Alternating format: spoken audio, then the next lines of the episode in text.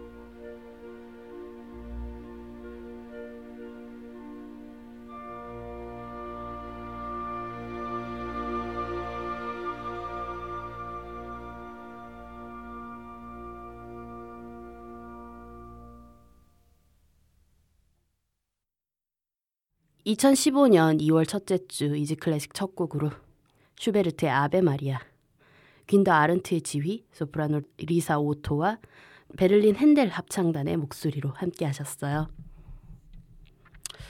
그래요. 우리 참 걱정을 많이 하고 살죠. 음, 문제가 생겼을 때 걱정을 하는 거는 뭐 당연히 그 걱정을 하면서 문제 해결까지 같이 생각을 한다면 그거는 정말 쓸모없는 걱정이 아니지만 어, 미리 생기지도 않은 일들을 걱정을 한다는 건 좀 약간 뭐랄까 에너지 낭비, 시간 낭비 같은 그런 모습일 수도 있을 것 같아요. 그럴 시간에 조금 더 뭐 다른데 활용을 한다면 좀 더 생산적인 일을 한다면 그래요. 뭐 그리고 걱정하는 행위 자체만으로도 어, 내 자신을 좀 먹고 내 주변을 힘들게 하는 경우도 있잖아요. 어, 그런 걸 따져봤을 때 걱정만 할 게 아니라 어, 걱정을 앞서서 미리 할 것도 아니고 닥치면 다 하게 되어 있으니까 미리 걱정하지 말고 그렇게 생활을 하면 좋겠습니다. 어, 저는 개인적으로 제가 좀 걱정을 사서 하는 편이라서 오프닝 쓰면서도 참, 음, 그래, 나 자신부터 먼저 경계를 해야지라는 생각을 했었어요. 그래요. 전하는 말씀 듣고 올게요. 잠시만요. Do you want to speak English well? Do you want to speak English well? Do you want to speak English well? Do you want to speak English well? Do you want to speak English well? 영어로 외국인과 잘 대화하고 싶으신가요? 클랭에듀 러닝 센터를 찾아주세요. 원어민 선생님과 소규모 그룹 수업, 수동적으로 듣는 수업이 아니라 능동적으로 참여하는 수업, 내 영어 레벨과 내 일정에 맞춰 맞춤형 수업을 진행하실 수 있습니다. 하루에 두 번 있는 무료 영어 워크샵, 일주일에 한 번 영작 과제 첨삭, 한 달에 한 번씩 학원 밖에서 강사분들과의 모임 참여로 자연스럽게 영어 실력을 향상시키세요. 분당 서현역 AK 플라자 분당구청 방향 다이소 건물 5층으로 찾아오시기 바랍니다. 문의 전화는 031-8017-9505 전화 주세요.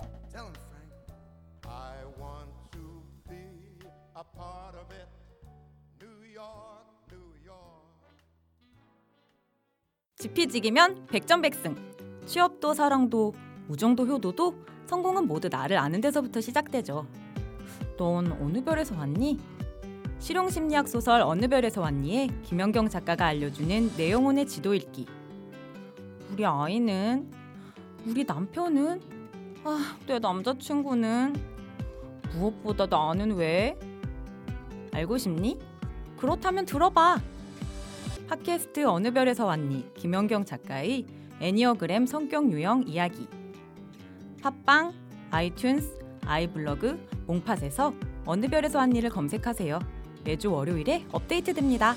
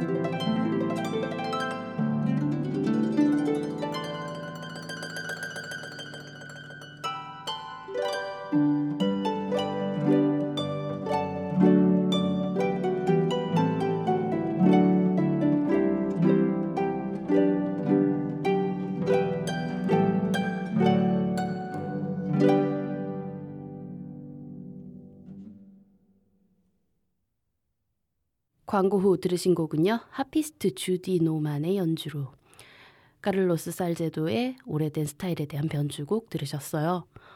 아, 하프 소리 굉장히 좋네요. 오랜만에 하프가 좀 땡겨서 하프 연주곡이 좀 땡겨서 선곡을 해봤습니다. 어떠셨는지 모르겠네요. 아마 하프 독주곡은 이지 클래식에서 처음 들려드렸던 것 같은데요. 어, 어떠셨는지 정말 궁금합니다. 이지 클래식 들으실 수 있는 방법 알려드릴게요. 안드로이드 휴대전화 사용하시는 분들은 구글 플레이 스토어에서 팟빵 쥐약 어플리케이션 다운받아서 이지 클래식 검색하시면 들으실 수 있고요. 아이폰 사용하시는 분들은 앱스토어에서 팟캐스트 팟빵 어플리케이션 다운받아서 이지 클래식 검색하시면 들으실 수 있습니다. PC에서 접속하시는 분들은 팟빵 사이트에서 이지 클래식 검색하시면 되고요. 새로운 플랫폼인 몽팟에서도 PC와 모바일 웹 버전으로 스트리밍 서비스 이용하여 이지 클래식 들으실 수 있어요. 그리고 음 되게 인기 팟캐스트죠. 나침박 전용 어플리케이션에서도 이지 클래식이 입점했습니다. 어, 따로 채널이 개설이 됐고요. 그리고 지금 아이튠즈나 팟빵에 서비스되고 있는 모든 에피소드들 나침박 어플리케이션에서도 이용하실 수 있습니다. 어, 아이폰 그리고 안드로이드 폰 공통이고요. 플레이스토어 혹은 앱스토어에서 어, 나침박 검색하시면 됩니다. 방송에 대한 질문, 건의사항 그리고 광고 문의는 메일로 주세요. easyclassicmusic 골뱅이 gmail.com e a s y c l a s s i c m u s i c 골뱅이 gmail.com입니다. 방송 업로드 공지 및 이지 클래식의 새로운 소식들 만나보실 수 있는 트위터 계정은 easy 언더바 classic이고요. 페이스북 페이지는 페이스북 검색창에서 한글로 이지 클래식 검색하시면 됩니다. 트위터는 팔로우, 페이스북은 좋아요 누르시고 이지 클래식의 새로운 소식들 쉽게 받아보세요. 아이튠즈 팟캐스트와 지약 어플리케이션에서는 간단한 선곡표 바로 확인하실 수 있고요. 아, 나침, 나침박 어플리케이션도 마찬가지입니다. 그리고 팟빵 어플리케이션에서는 선곡표가 바로 지원이 되지 않아요. 그래서 선곡표 궁금해 하시는 분들을 위해서 블로그에 자세한 선곡표 올려드리고 있어요. 선곡표가 궁금하신 분들은 이지클래식 m.블로그스팟.kr로 찾아오시면 됩니다. 많은 관심과 참여 그리고 문의 부탁드릴게요. 이번 주 이지 클래식은 바이올린을 사랑하시는 많은 청취자분들이 많이 기다리셨을 것 같은 작곡가입니다. 어, 여러 차례 메일로 그리고 또 댓글로 어, 이 작곡가 좀 달아주세요 하는 청취자분들이 꽤 많았었는데요. 네, 천재적인 바이올린 연주자이자 작곡가인 니콜로 파가니니와 함께하는 시간 마련해봤습니다. 파가니니의 곡 한 곡 듣고 본격적으로 파가니니의 일생 이야기 시작해볼게요. 드미트리 야브론스키의 지휘 바이올리니스트 이반 포체킨과 러시안 필하모니 오케스트라의 연주로 파가니니의 무궁동 C장조 작품 번호 11-6 듣고 파가니니의 이야기 들려드릴게요.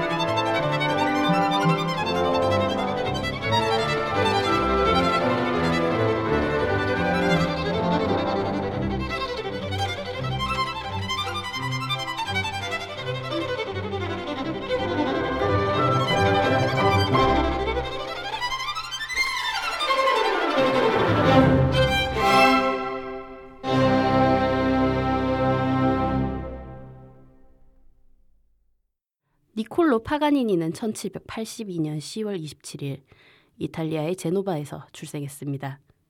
다섯 살 즈음부터 바이올린을 연주하기 시작했고 정식 음악 교육을 받기 시작하면서부터는 몇 달 만에 스승의 실력을 따라가는 비범한 재능을 보입니다.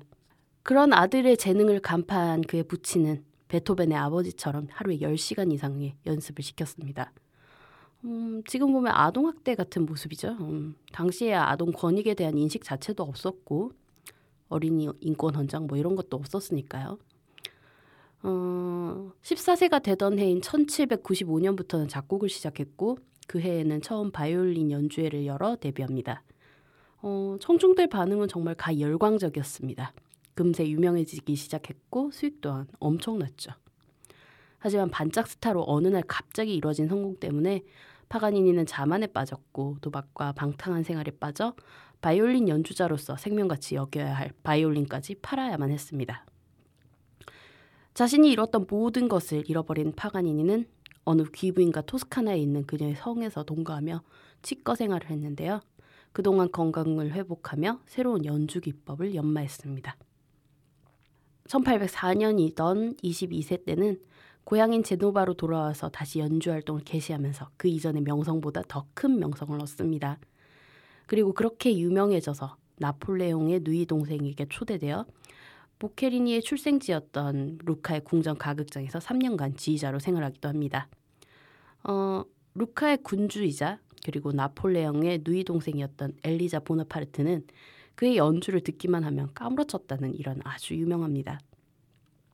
그리고 또 다른 일화로 엘리자 보나파르트 앞에서 파가니니가 두 개의 현만 사용하는 곡을 연주했고 현 하나로만 연주할 수 있냐고 엘리자가 그에게 질문한 것이 계기가 되어 파가니니는 G현만 사용하여 연주하는 곡을 작곡합니다. 그리고 이것이 계기가 되어서 파가니니 생전 죽을 때까지 따라다니던 루머가 생겼습니다. 그가 연주하는 바이올린 G현이 그가 목졸라 살해한 애인의 창자를 꼬아 만든 줄이라는 등 파가니니가 악마에게 영혼을 팔아 바이올린의 대가가 되었다는 등 아니면 뭐 바이올린 활을 움직이는 것이 파가니니가 아니라 사탄이라는 등 지금 생각하면 말도 안 되는 루머들이었지만 이 루머들은 빠르게 퍼져나갔고 교회를 중심으로 파가니니를 경계하는 세력도 생깁니다. 소설가 스탕달과 작곡가 리스트도 이런 소문들을 언급했고 시인 하이네는 공연 도중에 파가니니의 발에 사슬이 감겨 있고 악마가 나타나 연주를 도왔다고 언급하기도 합니다.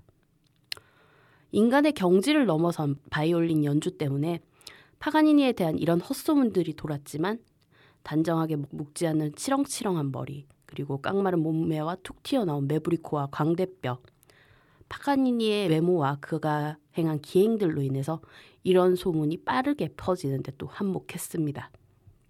그리고 당시의 언론들도 선정적으로 기사를 써내면서 소문 확장에 일조를 했고요. 황색 저널 예나 지금이나 여전한 것 같습니다. 그 이후에는 이탈리아 전국 각지로 연주 여행을 떠났는데 26세였던 1808년부터 46세가 되던 1828년까지 약 20년간에 걸친 긴 여행이었습니다. 이 무렵 파가니니의 연주는 거의 기회에 가까운 경지에 이르렀는데 그의 테크니컬한 연주는 사람들의 입소문을 타기 시작했고 그 이름이 이탈리아 밖에 다른 나라에까지 전해지기 시작합니다. 그가 46세가 되던 1828년 파가니니는 처음으로 해외로 연주 여행을 나가게 됩니다. 그해 3월 말 빈에서 있었던 연주에는 엄청난 호평을 얻으며 성공을 거뒀고 양복점 같은 곳에서는 파가니니 스타일이라며 파가니니가 입은 양복과 모자, 구두 등을 팔며 파가니니 신드롬을 일으킵니다. 음, 요즘으로 따지면 완판난 파가니니 정도가 되겠네요. 그리고 파가니니는 다음 해인 1829년 베를린에서도 빈과 같은 성공을 거뒀고 전 독일을 돌며 연주 여행을 한 후 폴란드, 파리, 영국으로 건너가며 성공 가도를 계속 이어갑니다.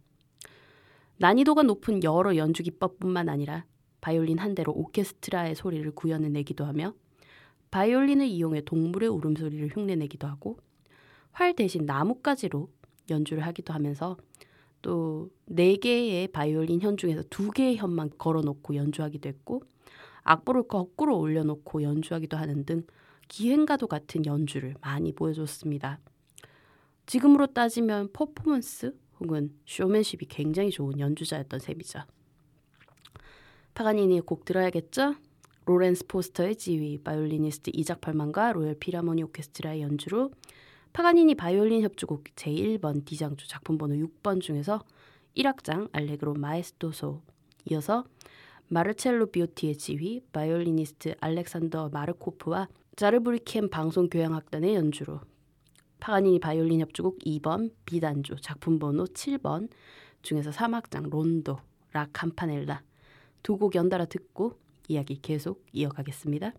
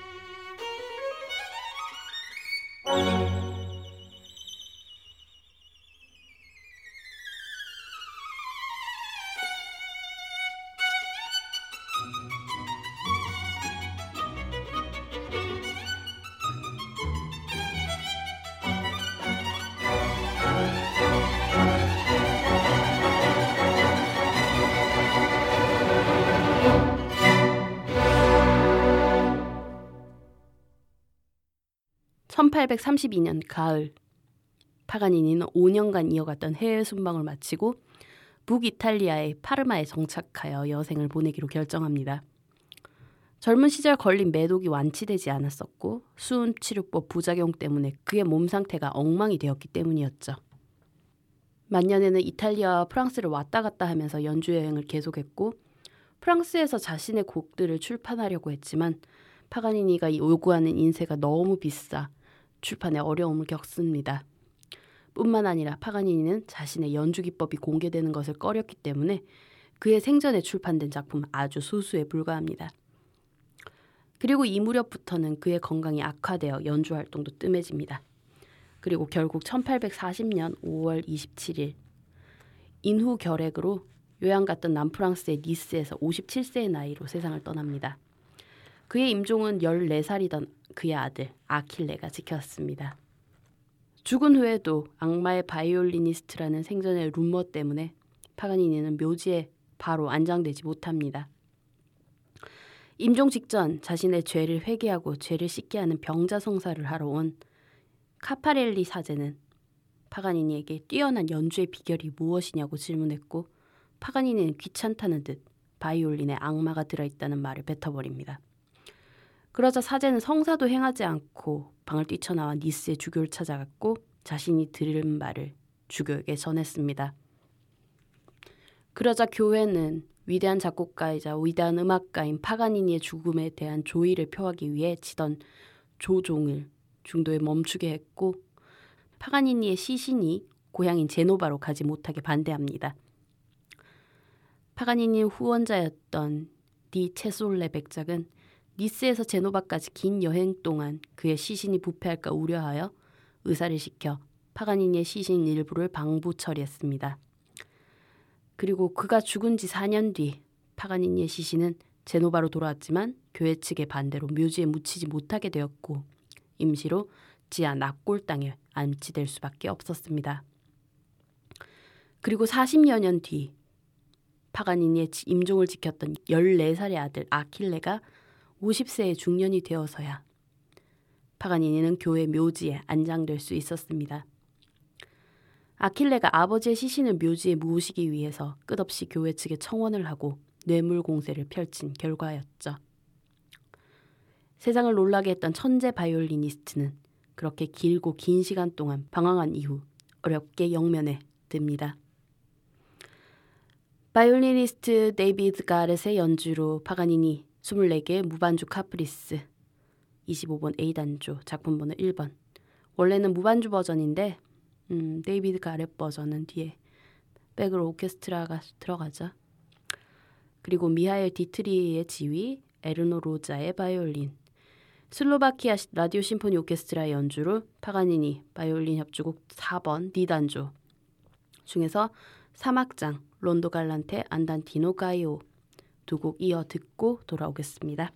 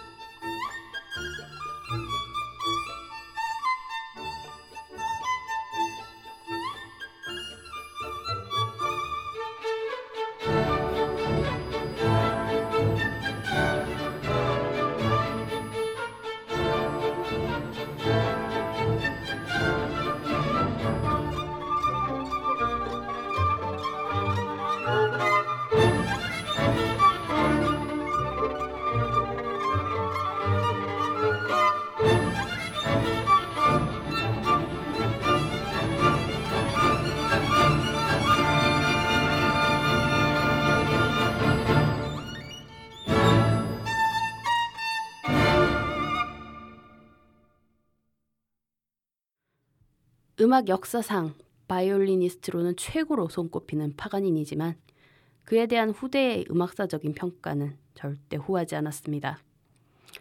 파가니니에 대한 일반적인 평가는 작곡가보다는 연주가로 뛰어났던 음악가로 평가되었고 악보를 거의 출판하지 않았다는 점 그리고 제자도 시볼이라는 제자 한 명 밖에 두지 않아서 파가니니 그 특유의 연주 기법을 후대에 전승하지 못했다는 점을 들어 비판을 많이 받곤 합니다. 파가니니가 출판을 꺼렸던 이유는 일종의 자신의 영업 기밀인 자신의 독특한 연주 기법이 다른 이들에게 퍼져나갈까 걱정해서였고 출판한 소수의 작품들은 다른 연주자들이 따라하기 힘든 작품들 위주로 출판했다고 해도 아마 과언은 아닐 겁니다. 파가니니가 처음 출판한 작품이었던 24개의 카프리치오도 다른 바이올리니스트들이 따라할 수 없는 그런 작품이었습니다. 악보를 본 당시의 이름난 바이올리니스트들조차도 연주가 불가능하다고 평가할 정도였으니까요. 하지만 그의 음악은 동시대 혹은 후대의 음악가들에게 많은 영향을 미쳤습니다. 리스트, 브람스, 망고레 등이 영향을 받았죠. 리스트의 경우 젊은 시절 파가니니의 연주를 직접 듣고 죽어도 저 사람의 연주 실력을 따라가지는 못한다며 자신은 피아노의 파가니니가 되겠다고 다짐을 했 했다고 하니 그의 연주가 얼마나 대단했는지 감히 짐작할 수 있을 것 같습니다. 리스트에게는 파가니니에게 영향을 받은 일화나 흔적들이 남아 있는데요. 작품으로 남은 흔적으로는 역시 라 캄파넬라가 있겠죠. 21에서도 한번 들려드렸던 것 같습니다. 음, 멜로디가 굉장히 있죠. 메인 테마 멜로디 부분이 파가니니의 곡을 따서 만들어진 곡입니다. 리스트가 작곡한 파가니니에 의한 초절 기교 연습곡은 파가니니의 24개 무간, 무반주 카프리스를 피아노로 편곡한 작품으로 모두 6곡으로 이뤄져 있습니다. 그리고 그 중에서 가장 유명한 곡이 바로 라 캄파넬라고요.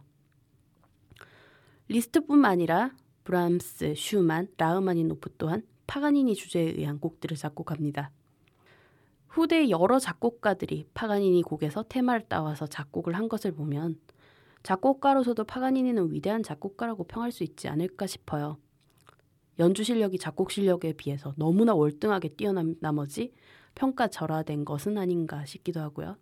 이건 제 개인적인 생각입니다. 어, 오늘 마지막 곡으로 준비한 곡은요.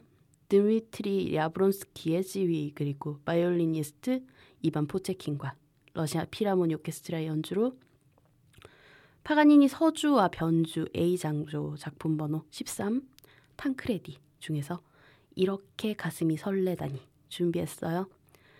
이 곡 들려드리면서 인사드릴게요. 평안한 한 주 보내세요.